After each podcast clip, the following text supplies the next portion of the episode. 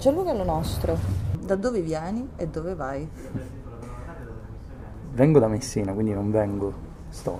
Però sono andato, nel senso che ho studiato fuori, ho studiato a Gorizia, quindi in Friuli Venezia Giulia, nell'estremo nord-est d'Italia, al confine con la Slovenia. Ho studiato scienze internazionali e diplomatiche, lo so che sembra molto noiosa e molto boriosa come etichetta, però in realtà è molto, molto interessante, soprattutto in questi tempi così incerti in cui le persone non riescono a capire niente di quello che succede a livello politico, sociale ed economico. E dove voglio andare è difficile, alla fine è difficile da dire perché il futuro lo costruiamo oggi, quindi non lo posso sapere, lo saprò tra qualche ora, tra qualche giorno, tra qualche mese, anno. Strada facendo. Esatto. Senti, ma la scelta di andare appunto nel profondo nord-est? Quella è stata una scelta, non mi voglio nascondere, un po' di istinto e un po' anche ragionata, perché io sono una persona molto riflessiva, quindi cioè, mi considero riflessivo.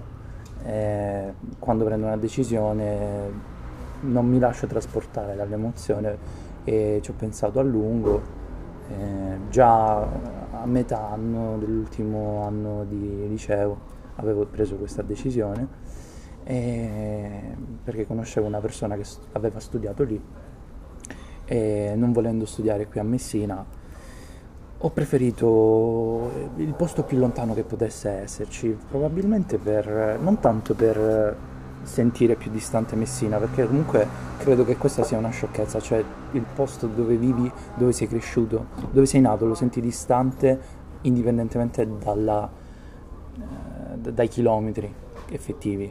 Erano 1300 chilometri, la distanza in linea d'aria un po' di meno forse, però il fatto è che io sono andato lì perché volevo provare una nuova esperienza umana, perché avevo una certa idea delle persone che vivevano lì e fortunatamente è stata smentita perché... che idea era? Era un'idea un po' negativa, nel senso che mi aspettavo, magari non dico troppe discriminazioni, però una considerazione più bassa anche a livello umano probabilmente, però in realtà non è stato così, anzi credo che le persone che vivono in quella regione abbiano una solarità, una gioia di vivere e soprattutto una serietà che è quasi imparagonabile con quelle di altre regioni, dove sono stato e dove non sono stato. Probabilmente cercherò di andare anche in altri posti per confermare o ribaltare il mio pregiudizio. Senti, cosa ti stimola del mondo e delle persone? Del mondo mi stimola tantissimo l'ottimismo, perché c'è tanta negatività, però in realtà l'ottimismo io mi immedesimo in quell'ottimismo perché sono un inguaribile ottimista e sono molto determinato, e quindi del mondo mi piace questa visione ottimistica che c'è un po' ovunque in realtà. Il fatalismo, il disfattismo non credo che alla fine sia un sentimento così pervasivo, per i tempi che viviamo soprattutto. Beh, delle persone... Vanno di pari passo questi due elementi. Vanno di pari passo, è vero, però il contatto, cioè forse è una cosa che ultimamente è diventata un po' inflazionata perché stando sempre chiusi in casa ci abbiamo pensato di più, però il contatto umano, che sia un contatto, un'amicizia, qualsiasi cosa, anche un rapporto più serio, cioè non solo familiare, anche d'amore.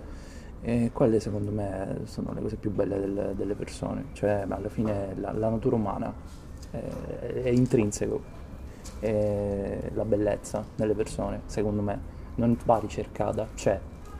E questa cosa mi piace. Però questa cosa non emerge tanto. Non emerge perché? Non la fai vedere tantissimo.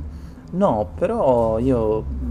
Cioè almeno, vabbè, è che ovviamente magari l'ambiente lavorativo è un po' diverso rispetto alle relazioni che si possono avere fuori dall'ufficio. Esatto, magari c'è anche un filtro, non puoi saperlo, dipende anche dal tipo di approccio che adotti in un determinato ambiente, in questo caso quello di lavoro.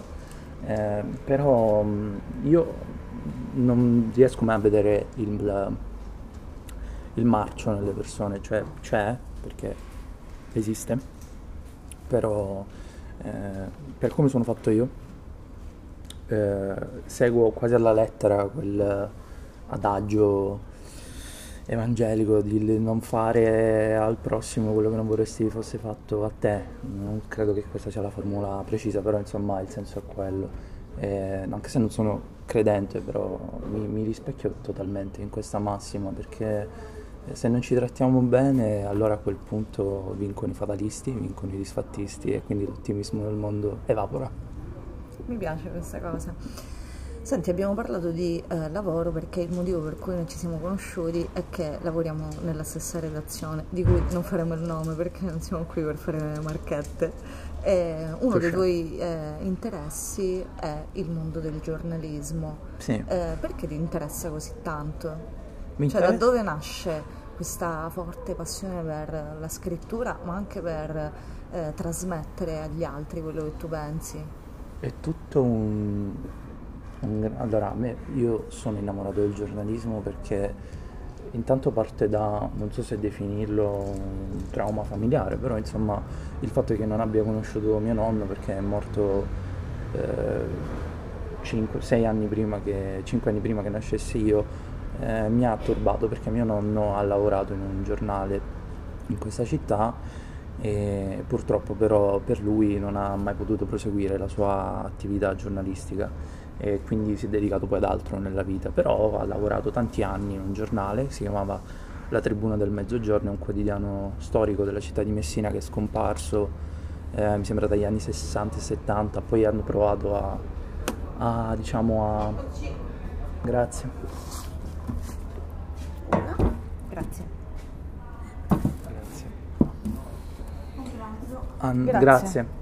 Hanno provato a riportarlo in auge negli anni 90, ma con risultati fallimentari purtroppo, perché era una voce indipendente e soprattutto secondo me valida all'interno nel contesto di quelle voci che c'erano all'interno dell'opinione pubblica di questa città, che era molto attiva all'epoca. Forse adesso si è un po' sopita, però credo che questo trauma, diciamo, mi abbia formato tantissimo, perché intanto perché non avendo conosciuto mio nonno mi sarebbe piaciuto parlarne, e soprattutto perché io mi rispecchio in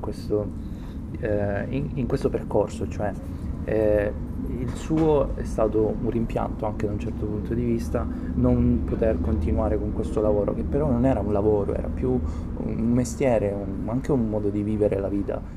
E io la vedo così, per me il giornalismo è un modo di vivere la vita, nel senso che quello che fai non lo fai mai per te stesso, ma sei al servizio di tutti, perché fai servizio pubblico, cioè, il giornalismo è servizio pubblico, l'informazione è un diritto e noi siamo i custodi di questo diritto ed è una responsabilità enorme, e a me affascina tantissimo questa cosa, anche perché sono una persona a cui piacciono le responsabilità, nel senso che mi piace mettermi alla prova sempre e dimostrare di essere pronto e in grado di rispettare le aspettative, e quindi per me il giornalismo è questo, è uno stile, è un modo di vivere che può essere declinato in vari modi. Ci sono tanti modi di vivere il giornalismo, dagli estremi, dei modi più estremi come Hunter Thompson, che è un po' estremo secondo me, però anche quelli più morigerati hanno il loro fascino. Devo dire che nell'ambiente dove lavoriamo noi è un ambiente molto morigerato e rigido, però ha si fa piacere lavorandoci anche da fuori, secondo me. Quindi questa è una vocazione. Questo è il modo in cui io racconterei la mia vocazione, però mi rendo conto che per ciascuno dovrebbe essere diverso, una cosa che non troverai mai tra gli aspiranti o i giornalisti già formati è l'assenza, la mancanza di questa vocazione, anzi c'è sempre una ragione che ci porta a fare questo determinato lavoro, soprattutto in questo periodo storico in cui non è proprio il più retribuito, oltre a non essere semplice non è neanche molto la retribuzione non è delle migliori. Nel frattempo arriva del nostro pranzo, perché questo podcast viene registrato così, a pranzo. Tu cosa hai ordinato? Un bel toast farcito con le melanzane, la mortadella, il pomodoro e il formaggio. Io ho un bruschettone picanto come a Santo Vittorio, un 300 per me.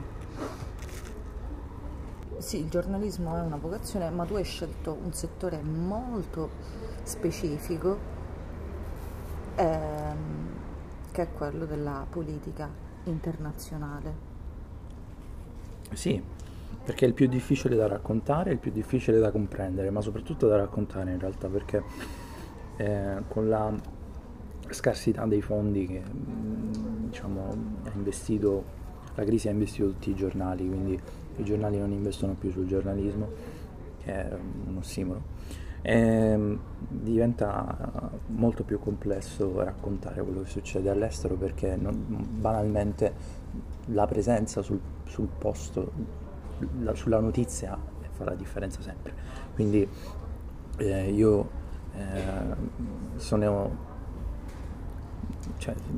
impazzisco per questo mondo, per questa galassia, perché poi in una parola esteri c'è tutto e il contrario di tutto, però è secondo me una delle branche più difficili del giornalismo, forse insieme a quello scientifico, perché in teoria è un campo molto molto settoriale, però i giornali l'hanno fatto diventare. Anche quello economico. Secondo me è molto complesso. Però quello economico, pur essendo complesso, continua a essere trattato con dovizie di particolari e molto bene dai giornali, secondo me, quindi quello non sta soffrendo una crisi qualitativa, il giornalismo economico. Il giornalismo politico e scientifico un po' di più per varie ragioni, ma credo soprattutto perché per quanto riguarda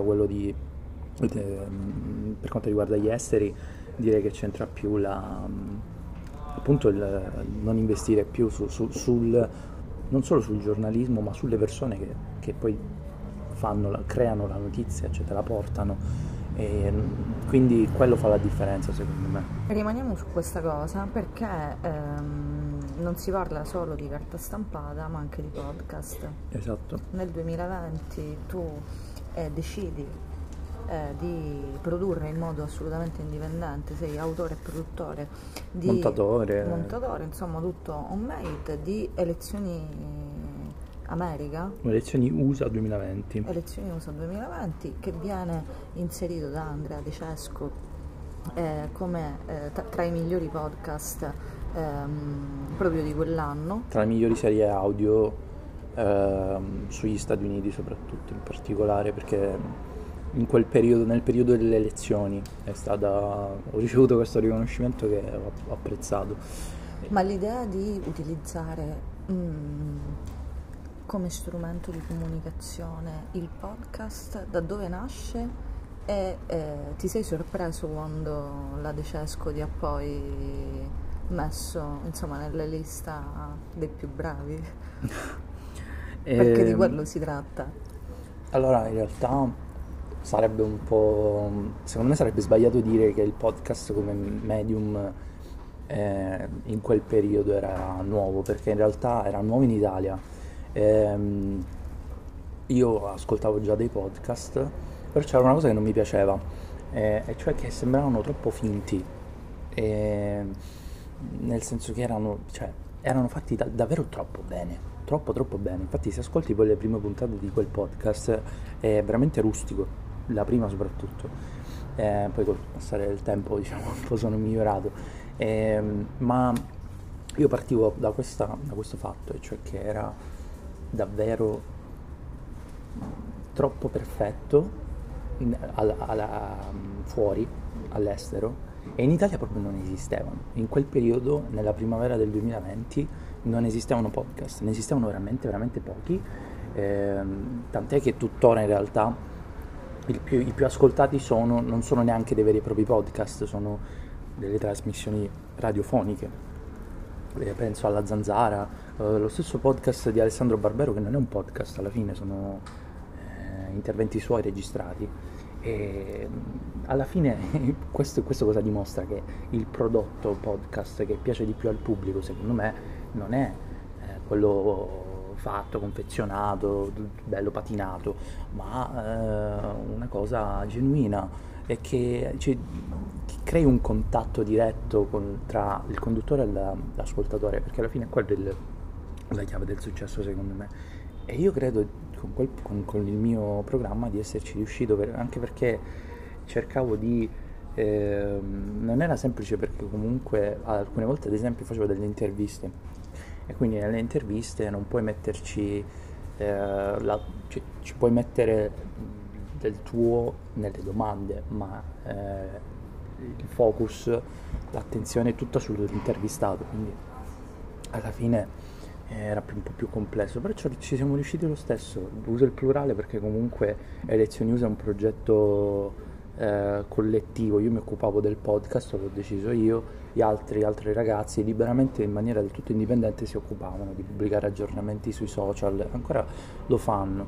E io, quando ho saputo che Andrea De Cesco ha inserito... Come l'hai saputo? L'ho saputo perché me l'ha detto un mio amico che scriveva al Corriere della Sera, e mi ha mandato questo articolo. Io sorpreso perché non conoscevo Andrea. Per chi non lo sapesse, Andrea De Cesco è la giornalista che più di altre che ha iniziato a occuparsi di podcast in Italia. Lei ogni mercoledì manda questa newsletter che si chiama Questioni d'orecchio, che vi consigliamo di seguire per chi fosse amante dei podcast, ma se state ascoltando questo podcast evidentemente lo siete. Sì. Ed effettivamente è molto interessante, perché ti fa capire che il mondo del podcast è variegato e si fanno molte cose, e ci sono soprattutto tantissimi autori e produttori indipendenti. Sì. Ma torniamo al giorno in cui hai scoperto. Era una sera, l'ho scoperto su Twitter, non ne avevo mai, allora, la prima volta che sono finito su un giornale nazionale nella mia vita, avevo 18 anni, e sono finito su Repubblica. Quindi neanche troppo tempo fa, perché non lo sapessi, ho 23 anni, ma... l'ho detto prima, però riavvolgiamo il nastro, e perché avevo scritto un commento sulla pagina delle Iene, che aveva ricevuto un sacco di commenti, e poi la Repubblica ha fatto la notizia pubblicando i commenti, scrivendo Gianluca scrive, vabbè, è stato molto divertente. E quindi non ero abituato, perché comunque è stato un approccio vecchissimo, anche molto impersonale, così la mettiamo, perché un Gianluca può essere chiunque. Certo. Però questo è stato un riconoscimento proprio del mio lavoro, e sono stato molto orgoglioso perché in realtà c'erano già stati dei riconoscimenti precedenti. Verso settembre la piattaforma Apple Podcast ha creato una categoria di ascolto, tipo una playlist di podcast sulle elezioni americane, e il mio era il primo, e io non lo so, perché questa è una cosa che probabilmente è stata anche suggerita dall'algoritmo, e quindi mi sento molto fortunato. L'algoritmo che adesso sta andando di nuovo in voga, visto che è uscito Boris 4 e il protagonista è praticamente l'algoritmo, e un po' mi ha aiutato questo algoritmo, perché comunque se è arrivato ad Andrea De Cesco in qualche modo ci deve essere qualcuno, lo zampino ce l'ha messo. E io ho reagito con stupore, ma soprattutto felicità, perché io sono una persona molto insicura, anche se non sembra, un po' di quella insicurezza se n'è andata. Ha cambiato la tua vita questo riconoscimento? Può essere, perché comunque non è tanto il fatto, comunque il podcast, questo, quello, però mi ha dato una certezza, cioè che voglio fare questo perché piace a me e piace anche ad altre persone, e quindi mi ha dato una validazione esterna. E alla fine non ci nascondiamo, è quello di cui abbiamo tutti bisogno. No, ma è anche il mondo del podcasting. La gente fa podcast perché può finalmente esprimere i propri interessi, li può raccontare, ovviamente attraverso una forma, cioè tu comunque scrivi, quindi hai già un metodo che utilizzi, sì. Non sei andato a caso, questo è anche importante. Che podcast ascolti? Credo che si sia intuito che non ho una buona opinione dei podcast italiani, tranne alcuni che sono molto specifici, tra l'altro. Per esempio i podcast che ascolto in Italia sono dei podcast che non ascolta quasi nessuno, ad esempio di basket, perché sono un grande fan di basket. Ascolto The End One Podcast a proposito, però quello che mi piace di più italiano è DOI, Denominazione Origine Inventata, che dove raccontano, un podcast dove raccontano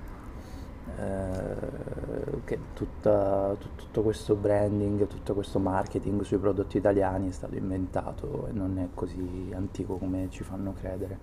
E poi in realtà la maggior parte dei podcast che ascolto sono americani, perché c'è molta più offerta, cioè i prodotti, i podcast sono molti di più negli Stati Uniti. Ci sono, prima mi ero lamentato dei podcast fatti troppo bene, però ci sono alcuni podcast che sono veramente fatti bene in senso positivo. Ad esempio i podcast del New York Times credo che siano i migliori in assoluto, dal più basilare Daily a quelli più particolari come Rabbit Hole, che era in realtà un podcast a puntate, probabilmente il mio preferito, e poi anche quello di Ezra Klein, che approfondimento politico, sociale ed economico fatto veramente bene. Vabbè, lì hanno i mezzi, nel senso, hanno i mezzi, ma non è solo quello comunque. Non è solo quello. C'è anche l'abilità e la capacità di chi lo fa. Poi è chiaro che quando dividi il lavoro e ti viene tutto più facile, perché c'è una persona che è addetta a qualsiasi cosa, cioè non c'è una persona che si occupa di tutto, non ci sono factotum. Quindi prodotti che escono bene, prodotti che escono anche un po' male. La mia non è una critica a tutto il settore del podcasting italiano, perché ben inteso è solo un bene il fatto che ci siano così tanti podcast in Italia, però credo che ne siano stati fatti troppi che sarebbe stato meglio se non fossero stati fatti, probabilmente. Per esempio? Dimane uno. Per esempio alcuni, non voglio fare nomi, alcuni podcast di approfondimento anche politico. A un certo punto il mercato si è saturato su questo. Di recente approfondimento di politica internazionale e non solo. Forse in realtà la politica interna è quella su cui non abbiamo tantissimi podcast. C'è qualcosa che mi piace, tra l'altro quello di Marco da Milano mi piace, anche se forse anche quello nella costruzione è fatto troppo bene, nel senso che il testo secondo me è spettacolare, però forse il montaggio non mi piace, ma ce ne sono altri che non mi convincono affatto. Guarda, avrei detto Francesco Ciarto in Journalism ogni giovedì sui 2 gelatini preferiti. A che ora? No, non abbiamo un orario, però abbiamo un giorno. Ecco, ascoltatori fedeli di questo podcast, ecco come vi trattano, perché non avete neanche un orario. Rimaniamo sempre sui podcast, perché domani o è oggi? No, oggi, che può essere un giorno qualsiasi in realtà per chi sta ascoltando questa intervista, riprendi. Io non condurrò, però sì. Ok. Riprendo l'attività. In realtà non l'ho mai abbandonata. Riapri la sala cinesca. E si parla sempre di elezioni americane, sì. Di elezioni americane. C'è un altro podcast in realtà che io curo con irregolarità, lo ammetto, che riguarda in realtà la politica estera degli Stati Uniti, si chiama Destino Manifesto. Ho fatto solo 2 puntate, ma stiamo lavorando per dargli più continuità. Questo podcast che parte oggi si chiama Midterm, dal nome delle elezioni che ci saranno l'8 novembre, che si chiamano elezioni midterm, cioè di metà mandato, che sono delle elezioni che avvengono proprio a metà del mandato del Presidente degli Stati Uniti. E è un podcast prodotto da Jefferson Lettere sull'America, sarebbe un portale che nasce come newsletter sugli Stati Uniti, di cui io sono vice direttore, però di cui io mi sto occupando in particolare per quanto riguarda il piano editoriale e anche la scrittura degli episodi, però non sto facendo tutto io ho scritto solo un episodio, saranno 7-8 episodi, contiamo di finirlo dopo le elezioni, proprio per dare un commento finale, e sarà condotto da Giacomo Stiffano, che è un ragazzo che in realtà non fa il giornalista, però scrive e conduce anche questo podcast adesso, e siamo una bella squadra, lo dico, però le elezioni americane io non posso sfuggire da loro e loro non possono sfuggire da me, quindi quando perché c'è questo inseguimento costante? Perché io, come ho detto prima, sono molto molto determinato, e quando vedo come raccontano le elezioni americane i media italiani mi infastidisco e voglio effettivamente intervenire nel mio piccolo, col mio contributo, per dare qualcosa di diverso, perché poi non credo che il problema sia la bassa qualità del prodotto giornalistico che tutti i lettori italiani sono costretti a assorbirsi, uso questa parola, perché in realtà poi non hanno alternativa, l'avrebbero, ma non è così facile raggiungere il grande pubblico per chi ha un progetto editoriale indipendente. E il problema, secondo me, con le elezioni americane è che è come se fosse tutto monotematico, cioè i commenti e le analisi sembrano tutte le stesse, spesso anche un po' pressapochiste. E questo è il motivo per cui abbiamo fatto questo podcast, per raccontare come stanno andando le cose veramente lì sul campo, quindi anche servendoci di chi fa questo lavoro lì. Io mi ricordo 2 anni fa ho intervistato per Elezioni USA un non proprio sondaggista, è tipo caporedattore di una newsletter che si chiama Sabato's Crystal Ball, sulle elezioni americane, un approccio un po' più statistico in realtà. Larry Sabato è il fondatore, è un professore all'Università della Virginia, e ho intervistato questo caporedattore che si chiama Kyle Kondik, e effettivamente mi ha dato delle risposte che non sentiremmo nei telegiornali italiani, in generale non leggeremmo sulla stampa italiana, perché sono molto più informati di noi, è il loro lavoro.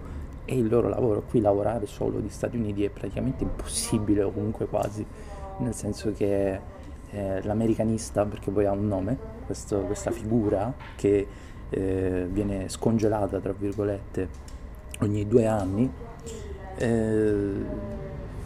fatica a emergere spesso, talvolta addirittura è costretto a lavorare in pochissimo tempo, perché faccio un esempio banale: adesso ci sono state elezioni politiche in Italia ed è stato veramente veramente difficile prendersi uno spazio, guadagnarsi uno spazio sui giornali per parlare di queste elezioni americane, perché la campagna elettorale lì inizia molto prima di qua. Lì la campagna elettorale inizia quando iniziano le elezioni primarie, quindi si può dire che sia iniziata in primavera, e diciamo che purtroppo queste elezioni politiche ci hanno tolto tanto spazio a noi, e adesso noi cerchiamo di intervenire con i nostri mezzi, quindi con un podcast nel nostro caso. Il podcast dove lo ascoltiamo? Su 12 piattaforme: Spotify, Apple Podcast, Google Podcast, Deezer, quello che volete. Ricordaci il nome? Midterm. Questo è il tuo progetto per il futuro prossimo? Il mio progetto per il futuro? Mi riflette. Che intendi tu per... Per futuro? No, non tanto per futuro, per progetto? Beh, una cosa che hai intenzione di realizzare, cioè che sai... Che... Il podcast, dici? No, anche altre cose. Ah, questo sì. Sì, assolutamente. Io voglio produrre informazione, voglio produrre cultura in un certo senso anche, perché poi è quello che si fa, e perché credo che ne abbiamo veramente bisogno. E questo, il mezzo poi è relativo, cioè sia un podcast, sia una newsletter, sia un articolo, sia un video. Quello su quelle sono piccolezze, sottigliezze, secondo me, su cui si può anche soprassedere. E quello, il progetto è, secondo me, in realtà emergere e poter indicare la via agli altri, che secondo me sono più insicuri di quanto lo siamo noi, perché secondo me il monopolio, comunque il dominio dei grandi editori, che purtroppo non hanno le risorse a quanto pare per occuparsi di questo, si può combattere anche in maniera indipendente, soprattutto, anzi, in maniera indipendente. Il giornalismo indipendente credo che sia il futuro, purtroppo, perché non dovrebbe essere così, però ci sono dei grandissimi esempi negli Stati Uniti, noi siamo un piccolissimo esempio in Italia, ci sono tantissimi esempi di giornalismo indipendente che funzionano, di giornalisti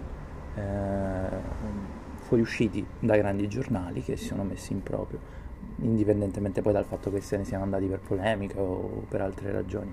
Però credo che questo sia il futuro e noi ci vogliamo puntare su questo. Anche perché sei super giovane già allora, cioè hai veramente una strada larga. Grazie, mi dai... Grazie, mi dai molte speranze, anche se io, sai, sono molto ottimista, però grazie. Senti, ti faccio l'ultimissima domanda. Grazie per essere stato nostro ospite sui tuoi gelatini preferiti. Grazie ai gelatini. Che suono fa il giornalismo per Gianluca? Che suono fa il giornalismo? Che suono fa? Noi siamo una pozzin, quindi per noi tutto è suono. Secondo me il suono del giornalismo... Questo è difficile, immagino che tu l'abbia già chiesto a qualcuno. È la domanda che facciamo a tutti. Infatti. E beh, devi farmi riflettere su questo. Un effetto sonoro, anche una canzone. Quello che vuoi. Secondo me il suono del giornalismo italiano in questo momento è quello delle piante, delle canne, quelle lì che abbiamo, non quelle qui, che si fumano, che si muovono grazie alla corrente del vento, perché ti fanno capire che c'è molto silenzio e si riesce a sentire solo quello. E secondo me il giornalismo in questo momento italiano è in questo stato, cioè che c'è una desolazione, però può essere interrotta in qualsiasi momento, perché alla fine questo è il senso della metafora di quello che io sto evocando nella testa di chi ci sta ascoltando, cioè che basta anche un piccolo ronzio di un insetto per cambiare la situazione. Un'interferenza. Quindi secondo me in questo momento il giornalismo italiano sta soffrendo, sta languendo, però... Io ripeto, prendetemi per uno sciocco, un banale, un ingenuo ottimista, ma secondo me il futuro non è così brutto, negativo, e non ci sarà la fine del mondo.